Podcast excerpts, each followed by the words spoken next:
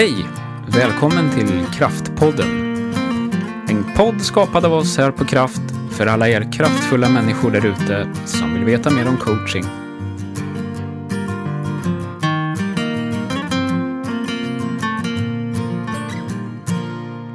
Varmt välkommen till Kraftpodden denna dag. Idag så har vi gäster här i Kraft. Och eh, innan jag välkomnar dem så vill jag ju prata naturligtvis lite grann om det vi gör. Vi jobbar med coaching, ledarskap, ledarstöd och utbildningar. Och här i podden pratar vi oftast om coaching och ledarskap och det som eh, intresserar ledare och faktiskt intresserar väldigt många som, eh, ja, har ett arbete att gå till. Allt ifrån relationer till eh, sjukskrivningar, till kommunikation, till relationskompetens, konflikthantering etc. Men idag så ska vi prata om svårigheten när man upptäcker att någon är alkoholpåverkad och därför har vi gäster härifrån Reconsigno och det är Marie Malmlöv och det är Therese Bojestig. Varmt välkomna! Stort tack att vi får komma till Kraftpodden, att Reconsigno får besöka Kraftpodden. Ja. Roligt att ha er här. Eh, jag tänker först så vill man ju alltid höra lite grann. Vilka är ni? Ni har ett bolag som heter Reconsigno. Eh, ganska nystartat har jag förstått. Och ni jobbar i, på HR i Eskilstuna kommun. Stämmer. Ja. Stämmer mm. bra. Reconcino startade vi i höstas, hösten 2022. Mm. Eh, och jobbar med det deltid och sen så jobbar vi också med, som HR-konsulter i Eskilstuna kommun. Ja. Gör vi. Roligt. Mm. Eh, när, eh, när ni inte jobbar, vad gör ni då? Vad gör du, Marie? Ja, jag har ju då tre tjejer som spelar fotboll, eh, så det blir en hel del skjutsande däremellan. Men sen så vill ju även jag träna, så där får man ju lägga in sin tid med de här träningstiderna. Mm. Så löpning är ju mycket som passar väldigt bra. Eh, men även att köra styrka gillar jag. Ja. Har. Är det crossfit eller något, eller kör du bara styrketräning? Nej, jag går ju helst på pass. Jag tycker att det är väldigt skönt att någon annan talar om vad jag ska göra. Så ja. bara vara i gymmet är inte min grej, men att gå på pass, det, det, då kan jag släppa hjärnan och bara göra som någon annan säger. Så det ja. gillar jag. Ja. Mm. Vad är favoritpasset? Eh, ja, men nu är det nog faktiskt skivstång, att man känner att man blir starkare och starkare. Ja. ja. ja. Jag, jag har precis börjat med gym. gym. Ah.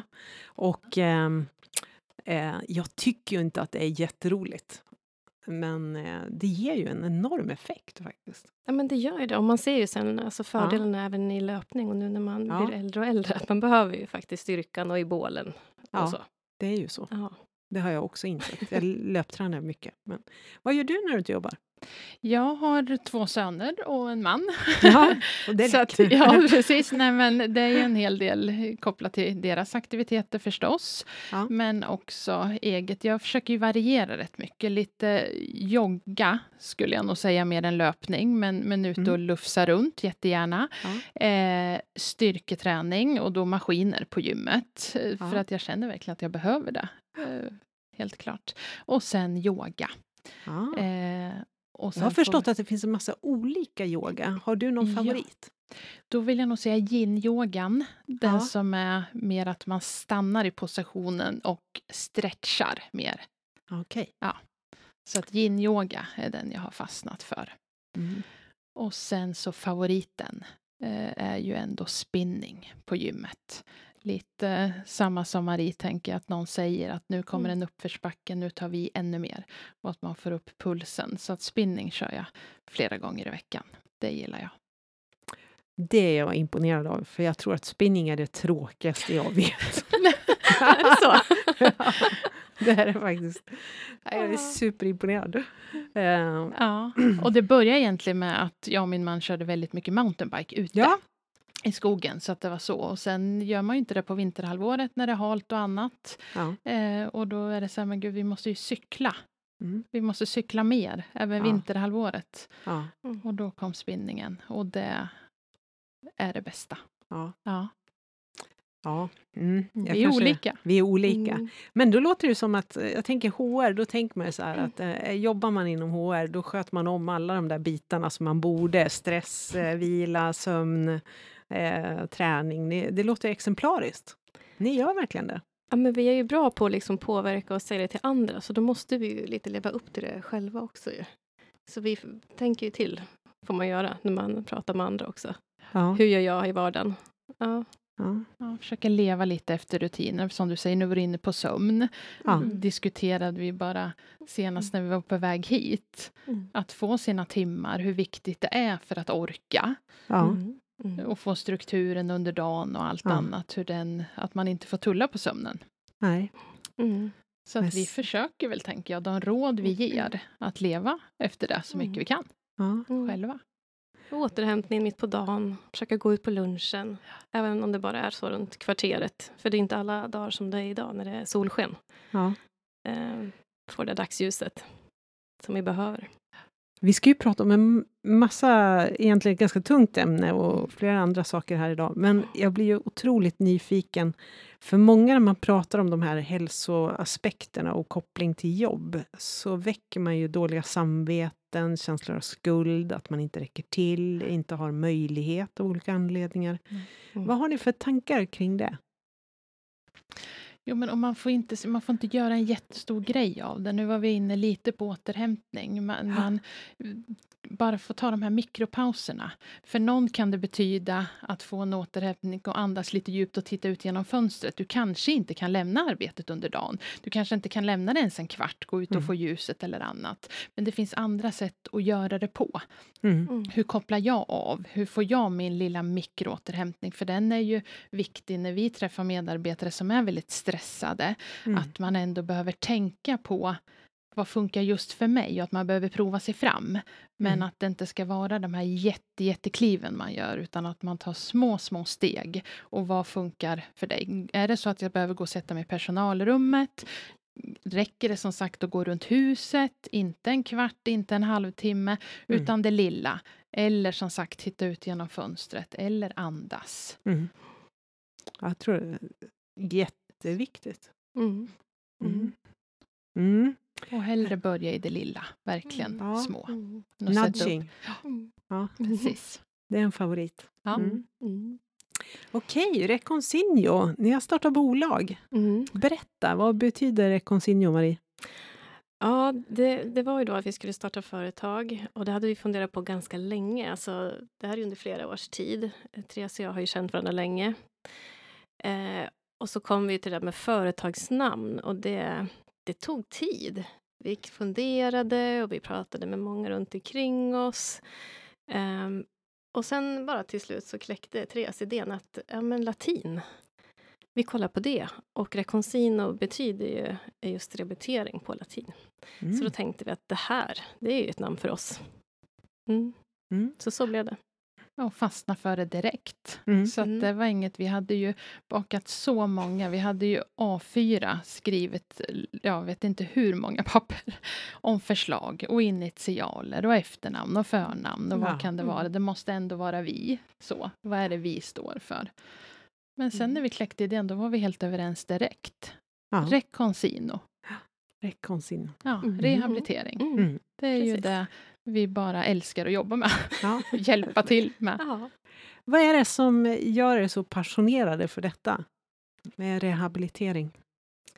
Nej, men man ser ju resultat, det går framåt. Kanske inte en spikrak väg, utan det är krokigt, det svänger hit, det svänger dit och man kan backa några steg. Men att hela tiden se det här moroten, vad som är framåt. Mm. Ja, så man lyfter människor helt enkelt. Mm. Klä på chefer. Mm. Ja, klä på chefer och medarbetare. Att man, vi gör skillnad. Det är det vi känner att vi gör, vi tillför. När vi mm. kan stötta och hjälpa i det här, när man lägger upp planer, när man utifrån, det är så många aktörer ofta som är inblandade också när det gäller rehabilitering. Mm. Att vi då kan hjälpa till och styra det här utifrån erfarenheten, men som sagt framför allt vi historiskt sett, nu ska vi inte gå tillbaka, men vi har jobbat med andra saker än mm. rehabilitering, men det är där vi kommer tillbaka till hela tiden. För känslan av att man tillför eller hjälper andra och får det bra på jobbet mm. hitta en hållbar lösning. Den mm. betyder mm. jättemycket. Mm. mm. mm. Så en riktigt dag, bra dag på jobbet, liksom, där ni är wow, idag hände det. Vad är det som har hänt då? Det kan ju se väldigt olika ut, vilka delar vi är inne i. Um, och det kan ju vara verkligen Alltså en bra dag, det låter ju konstigt att säga, men vi har ju mycket svåra, tunga samtal. Ja. Eh, tar ju mycket. Eh, men det kan ju vara att man ser det lilla. Eller att man står det där fröet som faktiskt eh, blir vägen sen som man ska liksom vandra tillsammans eh, mm. för att lyckas. Så det är väl svårt att säga just kanske någon särskild. Vad säger du, Therese? Nej, jag, jag tänker också att det är verkligen de här små stegen. Det är ju ofta en lång process. Mm. Eh, oavsett vad det är det handlar om, så, så är det ju en tid det handlar om. Det är inte från den ena dagen till den andra. Mm. Och då är det bra att bryta ner de här. Och när man har då möten, om det är uppstart, man är i början av en rehabilitering, men att få följa hela den här resan och se att det faktiskt tar små, små, små steg framåt och att man liksom är på väg mot målet, det tänker jag är en bra dag. Det är inte något jättestort som har hänt, utan, utan oftast är det sen när man har haft flera möten och det faktiskt har gjorts små steg framåt åt rätt håll och man ser glädjen då i medarbetaren som inser eller vinner lite mer självförtroende i det här. Jag är mm. på väg tillbaka. Mm. Så vad är, vad är, ni jobbar ju med chefer då, både i ert arbete på Eskilstuna kommun, mm. men också i Reconsinio. Um, vad är den vanligaste frågan ni får? Många vill väl nästan ha en tidsplan att det ska gå, men som är i, i samhället i stort idag. Att det ska vara en tidsplan, det ska vara efterskrivet ganska snabbt. Och där behöver man ju ta ner dem direkt. Att det här är en ganska lång process och mycket tålamod behöver man ju. Ja. Eh, och just när det gäller rehabilitering så är det ju men det är ju förstärkt anställningsskydd, så det är ju mycket anpassningar och det är mycket som man behöver göra som arbetsgivare. Så det är en lång process som ofta tar mycket tid. Mm. Eh, så tålamod. Så möter mm. ni patrull där? Liksom? Jag tänker som chef, jag möter ju också mycket chefer eh, i mitt jobb och jag kan ju, jag kan ju höra de här, nu när jag lyssnar på dig, så har jag liksom, ja, när tror du att hon är tillbaka? Eller han är tillbaka, hen är tillbaka på jobbet. Eh, jag behöver planera, eh, ska jag ta in någon annan liksom? Mm. Mm. Eh, går det bra innan sommaren, tror du? typ. Nej, men också sådär, men nu har vi gjort allt, det går inte mer, nu är vi klara. Ja. Nej, att man tappar tålamodet. Det. det behöver vi också, som Therese sa, bryta ner det lite. Ja. Vad gick bra, vad gick inte bra, vad ska vi träna på det, ta det i små steg, lägga på. Ja. Um, så det är väl det där tålamodet igen, liksom man får.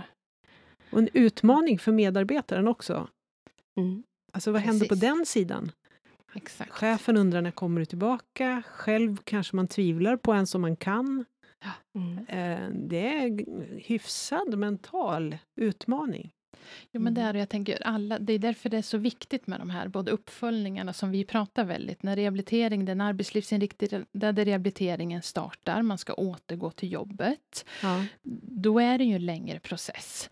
För att det krävs ju att alla och att man då har regelbundna möten och verkligen pratar om det här. För att det kan bli, om chefen har en önskan vid första mötet att sätta upp den här planen, för precis den behöver ju ha verksamhetsglasögonen på sig lite och se mm. när har jag allting på rull igen så att det går att producera och du är igång. Vilket gör många gånger att medarbetaren kan ju dras med i det där och att det blir lite forcerat mer än vad man egentligen klarar av. Mm. Vilket gör att man får backa. Så att därför är ju det här en sak man behöver prata om hela tiden som en del i rehabiliteringen. Så att man är samstämmig över att den ena får inte, man får inte ryckas med utan man behöver vara överens om att den här planen, den kommer hålla den funkar och man behöver inge den tryggheten som chef, tänker jag. Att den här tiden behöver du på dig. Och då är det den vi får förhålla oss till, helt enkelt. Mm. När, när du säger att man behöver prata, vad... Hur, eller vad? Jag tänker, hur, hur ofta ska man prata? För det är också en sån här... Mm. Oj, ska jag ringa här nu liksom, hur många gånger som helst? Och så ser de hur timmar bara rinner iväg. Ja, eh, men vad tänker ni som jobbar med det här? Vad är rimligt när man ska hålla kontakt med någon som inte är på jobbet och är under rehabilitering? Det är ju jätteavhängt vilken egentligen diagnos skulle jag säga vad det är och vad man ja. får för indikationer från vården och så där. Men annars, vi brukar, om man rent generellt, så brukar mm. vi ju säga fyra, fem veckor någonstans. Mm. Att det är det. Sen är det ju jätte, när man startar upp rehabiliteringen också, så utifrån den plan som man lägger tillsammans, så mm. blir det ju olika rehabplanen. Eh, vad är det som ska ske framåt? Är det läkarbesök? Ska man till sjukhus? Alla de här grejerna som inträffar skriver man ner i rehabplanen och följs upp. Och beroende på vad det är som sker där och hur lång den planeringen är. Har man någon insats, någon behandling, något annat, då kan ju den här töjas på. Mm. Men inte mellan tummen och pekfingret alltid vad vi ger för råd, mm. så är det fyra till fem veckor. Då ska man ha liksom avstämningar, möten. Ja. För att uppdatera planen, justera den åt något ena eller andra hållet och stämma av. Mm. Uh, mm. Det är väl det vi brukar säga. Mm. Och sen gärna däremellan så får ju chefen, det är ju skillnad på också om man stämmer av och stämmer av eller om man sitter och, och går igenom planen. Ja. Eh, avstämningarna där eh, är ju lite individuellt men gärna tajtare än fyra, fem veckor.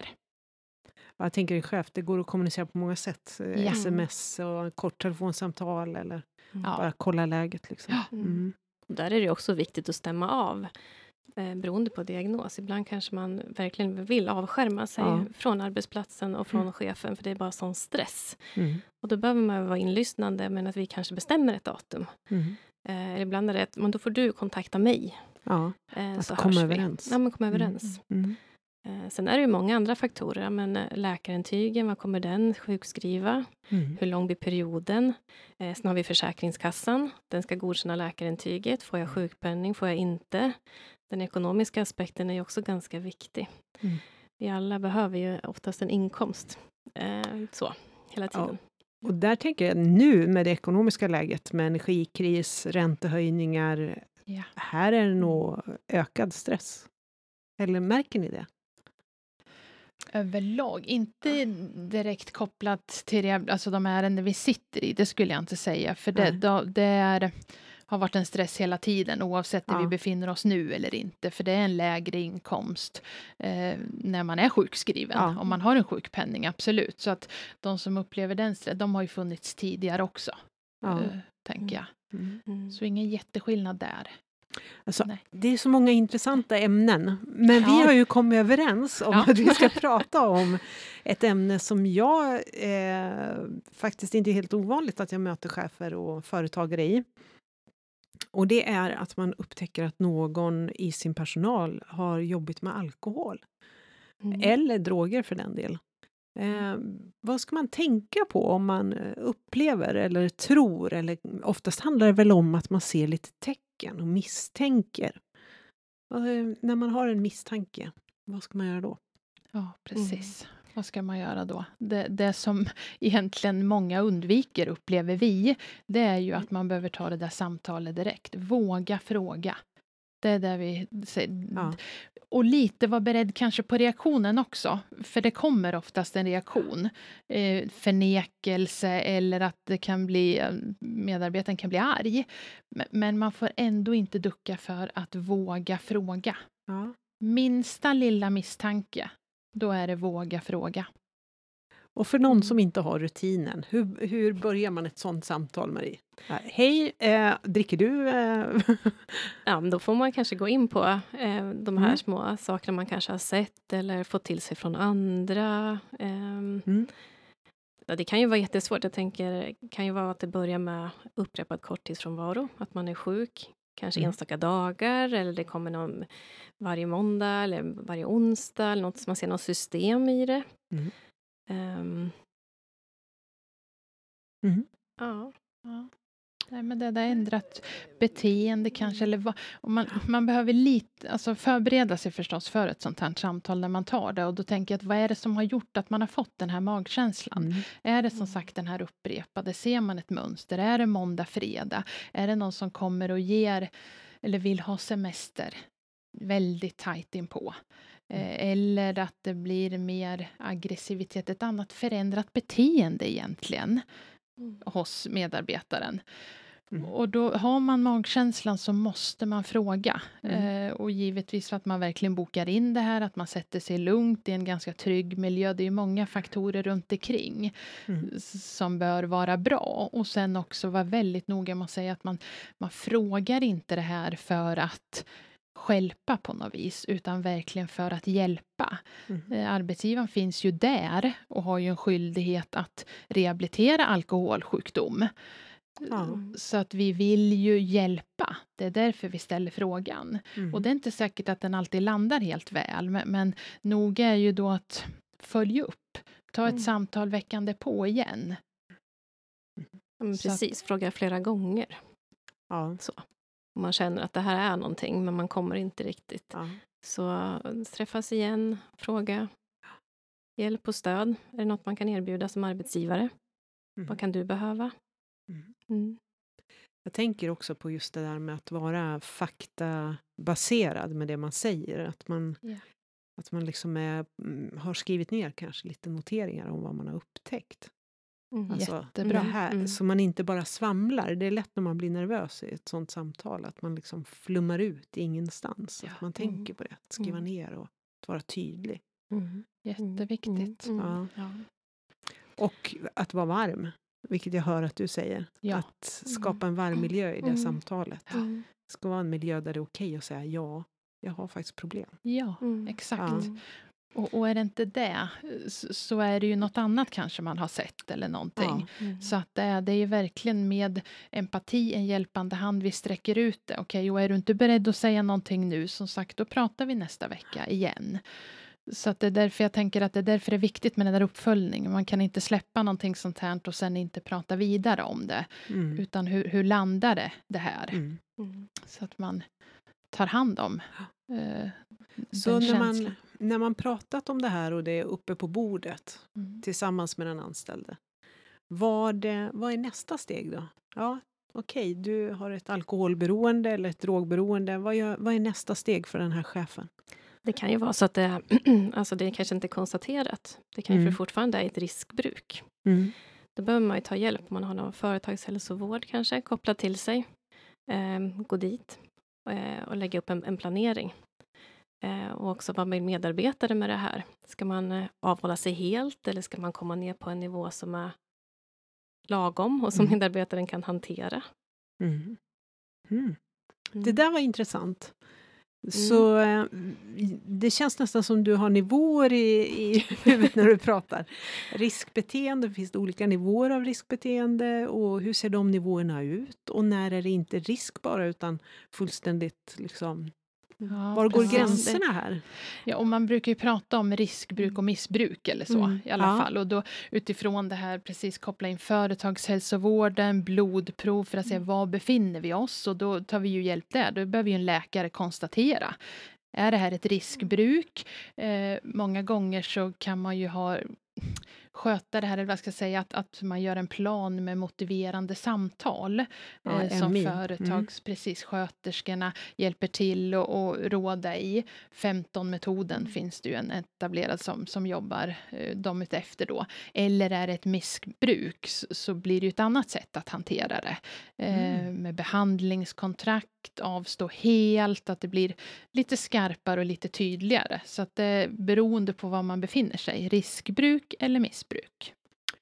Och om någon lyssnar som, som eh, upplever att man faktiskt använder alkohol på ett sätt som är eventuell risk eller miss, missbruk. Eh, vad är det för tendenser man ska se hos sig själv då? Hur mycket dricker man om det är ett riskbruk? Ja, och det där finns ju ut, men, men de här varningssignalerna, eller man brukar, jag tänker det, det är ju om man eh, kanske går runt vad ska jag säga, man är sugen på det, man dricker alkohol på en onsdag, man gör det lite för att döva sig, man har lite svårt att sluta dricka alkohol när man ja. väl har kommit igång, att det mm. blir liksom för mycket, att det mm. spårar mm. ur. Och jag tänker att vi vill ju jättegärna att man lyfter det här, eller är man, är man, har man en osäkerhet och känner det själv, vilket vi har varit med om flera mm. gånger, att, att medarbetaren kommer till oss och talar om att jag tror att jag behöver och det är ju nästan det bästa läget. Ja. Att man då kan börja och stötta och hjälpa tidigt i de här mm. frågorna. Mm. För det vanliga är ju ändå att um, man upplever sig ju oftast inte själv som att men jag har inget beroende eller jag kan hantera det här och så mycket är det väl inte eh, som jag konsumerar. Nej. Jag är väl som alla andra. Eh, så det kan ju ta tid att, att eh, inse eller vilja säga att jo, men det är, det är ett problem för mig. Mm. Det kan ju, ibland kommer det ju aldrig. Nej. Fast och det tänker jag är det vanligaste ja. scenariot. Mm, mm, ja, det är det. Ja, ja. Att man inte har självinsikt. Mm. Absolut. Mm. Mm. Vad intressant. Så eh, var är vi nu någonstans då? Alkohol har vi pratat om nu då. Mm. Men hur skiljer sig, för ni var inne på när vi möttes här, så var ni inne på att det här med droger och alkohol, det är helt olika hur en företagare, en chef ska agera i de två. Berätta. Mm. Ja, precis. Alltså alkohol är ju ändå alkoholsjukdom. När det är konstaterat så har man ju ett rehabiliteringsansvar som arbetsgivare. Mm. Vilket du inte har när det gäller droger. Mm. Det är ju olagligt, så att det ska man ju passa sig för. Man ska inte ens man ska inte tänka rehabilitering, då brukar vi säga. Mm. Mm. Utan, för det ska inte, som vi nämnde tidigare, det här att, att man upprättar ett behandlingskontrakt eller har motiverande samtal eller annat. Nej, utan då ska man ju på regionerna har ju eh, beroendecentrum. Mm. Så att då brukar ju vi rekommendera att ta kontakt med dem. Eh, lämna, så att de, de kommer sköta planeringen helt enkelt. Det är inte upp till arbetsgivaren att göra den, utan vi hänvisar till beroendecentrum och mm. inte, som sagt, rehabilitera droger. Nej, och det var kopplat till anställningstrygghet? Ja, så när, när du... Anställningsskydd? Ja, vid rehabilitering så har du ett förstärkt anställningsskydd. Det är svårare att vid sjukdom att man inte kan säga upp medarbetaren helt enkelt. Mm. Och det ska man ju passa sig för kopplat till droger då. Eftersom det är olagligt? Mm. Ja, eftersom att det är olagligt. Mm. Mm. Så ring regionen helt enkelt om du ja, misstänker det. Precis, gör det. Mm. mm. Och som sagt, börja inte, för det är jättemånga chefer vi möter eh, som tänker, okej, okay, rehabilitering. Mm. Hur ska vi hjälpa dig nu då? Hur ska du bli av med det här drogmissbruket? Och den skyldigheten har man inte och bör inte ge sig in på. Mm. Så, eh, men hur är det då? Det, för det här med droger, det kan man väl göra lite tester och sådär? Är det inte så? På jo, sin arbetsplats? absolut. Ja. Vad är, är tillåtet olika. där och vad är inte tillåtet, tänker jag? Alltså vad är personlig integritet? Och, ja, precis. Är det inte sådana frågor i dem? Jo, det är sådana frågor. Och där tänker jag, det brukar ju facket vara väldigt inkopplat. Det är väldigt olika från arbetsgivare mm. till arbetsgivare hur man hanterar det där. Mm. Är det ju. Mm. Men återigen, vid misstanke så går det ju alltid att föra dialogen och också eh, göra provtagning utifrån om man eh, har droger i kroppen. Mm. Mm.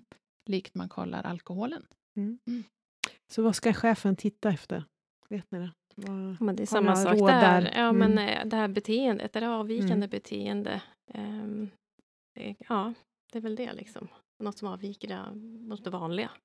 Ja. Um, Ja, precis. Och nu låter ju det här ännu, men, men, många gånger så är det ju lite samma tendenser, tänker jag, eller där man mm. tittar efter, eller den här magkänslan man har att någonting inte stämmer. Ja. Eh, och ibland eh, så är det ju ett blandmissbruk också. Både alkohol och droger. Och då, nu när vi är inne på båda här, tänker jag, då trumfar ju alkoholen. Så då har du rehabiliteringsansvaret i alla fall.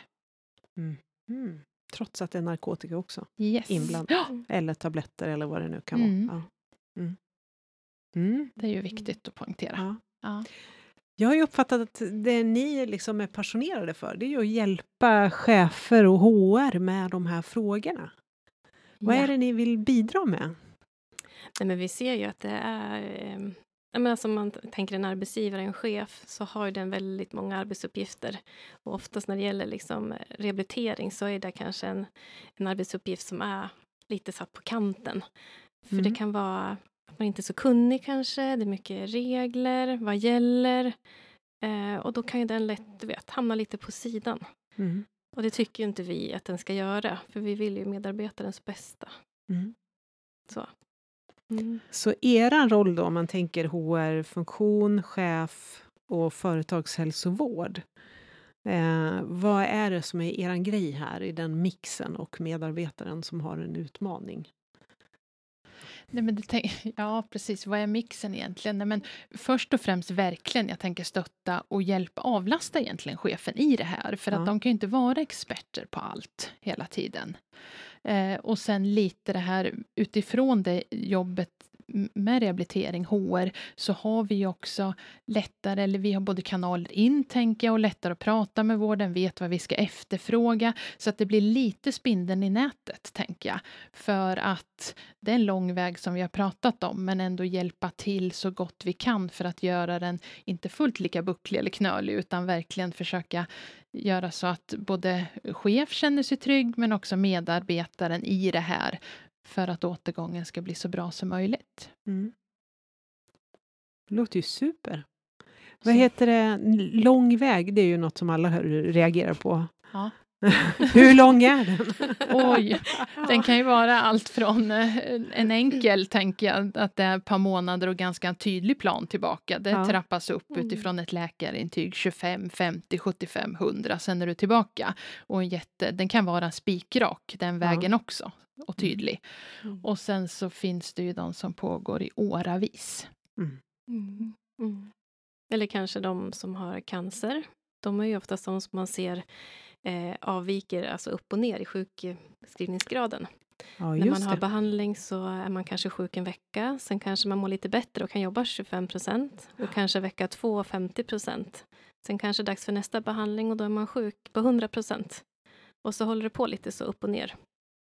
Eh, men det är fantastiskt att ta tillvara på arbetsförmågan som ändå finns däremellan. Mm. Och bra för så. alla kanske? Ja, och mm. framförallt för individen själv. Få det sociala och känna sig behövd och kanske inte bara vara sjuk, helt enkelt. Ja. Mm. ja. Vad tänker du om det, Therese? Det såg ut som du hade någon nej, tanke. Nej, jag tänker precis det Marie säger. Det, det är ju lite i det här kärnan att försöka ta tillvara på varje medarbetares förmåga. Det är ju mm. ändå företag, det skulle inte gå om vi inte har medarbetarna. Det är ju de någonstans som är stjärnorna och vi mm. vill jobba för det här hållbara för dem. Och då är det det här lite grann ta tillvara. Det är lite det vi är ute efter hela tiden. Vad är det som funkar och hur kan vi ta tillvara? Hur kan vi nyttja din kompetens bäst? Mm. Det är ju lite i det här detektivarbete eller hitta vägen fram innan man är åter förhoppningsvis. Jag tänker det är de flesta, eh, oavsett om, om resan eller vägen är lång i rehabilitering så är ju målet att man ska åter i ordinarie arbete. Mm. Mm. Men hur mm. hittar vi den liksom bästa vägen och hur tar vi tillvara på under tiden som det inte är så att du är fullt fungerande på jobbet? Mm. Utan mm. ta tillvara, det, det mm. vill vi ju göra så mycket som det går. Så med allt det här vi har diskuterat, har ni någon sån här liksom, ja men det här, gör absolut inte det här? Jag gör ingenting, skulle jag säga. Det är mm. väl det värsta, att inte göra någonting och inte kontakta medarbetaren och inte ha en dialog, inte göra någon rehabplan. Um, för det är en otrolig kostnad också i det här. Um, att inte göra, ta tillvara på medarbetaren. För det vet ju alla, har man inte medarbetare så har man inte så mycket verksamhet kvar sen. Det blir ju ingen leverans, ingen produktion. Vi behöver ju alla. Alla är mm. viktiga på jobbet. Mm. Ducka inte för de svåra frågorna. Nej. Helt enkelt. Nej, nej. Och precis, jag håller med till fullo. Mm. Att göra ingenting, det är verkligen uh, det sämsta i det här läget. Mm. Uh, vilket som sagt, tycker en chef att det är svårt, då kanske mm. man inte agerar. Uh, eller att är det någon som är sjukskriven med läkarintyg under en längre tid. Det kan ju, tänker jag, dessvärre så träffar vi ju dem där det blir, man blir lite bortglömd. Mm. Mm. mm. mm. Och det är inte bra. Jag tänker att eh, det ni säger nu, det kopplar ju jättemycket till det vi jobbar med på Kraft, alltså att hjälpa organisationer att ha trygga relationer. Att vara duktiga på relationsdesign och kommunikation så att det faktiskt är enkelt att prata om det som är svårt. Mm. Eh, så jag tänker att eh, eh, spontant så liksom är så viktigt det där med att som chef och ledare jobba aktivt med sin kommunikation med medarbetare och miljön, kulturen och relationerna. Så att när det väl uppstår någonting så är det inte så svårt. Fast det är svåra samtal. Eller mm. knöliga samtal eller känsliga samtal. Liksom. Men har man gjort det där jobbet innan då, då går det där fint faktiskt. Ja. Mm. ja. Mm. Men dilemmat är oftast att man inte har gjort det där jobbet. Precis. Man har inte medvetet jobbat med relationerna, kommunikationen, kulturen. Mm. Kanske i den grad som hade behövts för att det skulle bli tryggt, även fast det ibland sker saker som man inte hoppas. Nej, mm, jag nej. tänker, finns de där och den tryggheten, då behöver inte det här svåra samtalet heller, eller när man har den här oron i magen som chef, bli så svårt. Nej, nej. exakt. Då kanske inte ens går under epitetet sår. Nej, behöver inte ens använda ordet svårt Nej. samtal längre. Nej. Det vi behöver prata. Eh, liksom. Ja, ja. Vad är det som händer? Jag märker att du har förändrats. Ja. Mm. Vad, mm. vad sker? Exakt. Jag bryr mig. Ja, mm. precis. Jag mm. bryr mig. Mm. Mm. Jag bryr mig om dig. Det är ju det. Eh, det här avsnittet börjar ju närma sig en hundpromenads längd, typ sådär. Det går fort om man har roligt. Ja, Men jag står och, och uh, tuggar en fråga. Mm. Mm. Och det är den här frågan om chefen. Okej, jag jobbar mycket med entreprenörsbolag och där chefen är liksom, ja men det enda som finns ovanför den personen, det är, det är en styrelse liksom. Och mm. den möter den här chefen kanske fyra till sex gånger om året. Mm. Um, vem, om den här chefen då har alkoholproblem, vad gör vi då? Har ni några tankar kring det? Medarbetarna ser det. Styrelsen agera, ja. tänker jag. Ja, vad ska eh. medarbetarna göra? Gå till facket eller vad? Ja du, den sitsen ja. har vi nog inte Nej, men Jag tänker styrelsen har väl ett ansvar här. Ja, verkligen. Eh, att de behöver nog agera där, tänker ja. jag. Um, det förutsätter så. ju att någon medarbetare har mm. vågat säga ja, det till styrelsen, signalera. tänker jag. Ja. Mm. ja. Mm. Den tror jag är ganska knivig och jag tror inte den är helt kanske ovanlig heller. Nej, eh. nej. Mm. Sen tänker jag att den som är chef, den, när man har... Eh, om man känner igen sig, lyssnar på podden mm. och känner att man har ett riskbeteende. Det bästa är ju om man kan ta tag i det själv. Såklart. Hör av ja. sig till någon. Mm, precis. Mm. Ja. Mm. Hör av sig till vården, de kan ju verkligen guida en ja. vidare då. Mm. Mm. Mm. Och då var det regionen. regionen, ja, precis. Exakt. Ja. Har vi missat någonting om alkohol och droger som vi borde ha fått sagt och som ni känner att det här får vi inte missa? Nej, men jag tänker som chef så är det ju bra att agera och ta kontakt med företagshälsovård. Men sen som chef också så är man ju ganska ensam. Eh, och det är där vi upplever att vi kan komma in eh, som stöd bara. Vi ja. behöver inte vara med ihop med medarbetare i sådana samtal. Det kan ju cheferna sköta ibland väldigt bra själva och ta de där svåra samtalen. Eh, men ibland så kan det vara skönt för chefer att få bolla med oss. Ja. Så. Mm. Ja. Eh, det märker vi. Mm. Ja, Ensam på toppen liksom. Ja. ja. Så Reconsigno är ett eh, bollplank helt enkelt i de här svåra frågorna kring rehabilitering. Bollplank och, och rådgivning, mm. verkligen. Mm. Ja. Mm. hjälper vi jättegärna till med. Mm. Mm. Ja, vad kul! Kul att ha er här. Stort Fantastiskt tack. roligt. Tack för komma. Ja. Så eh, jag har ju förstått att det här var er första poddinspelning. Stämmer, Stämmer. bra.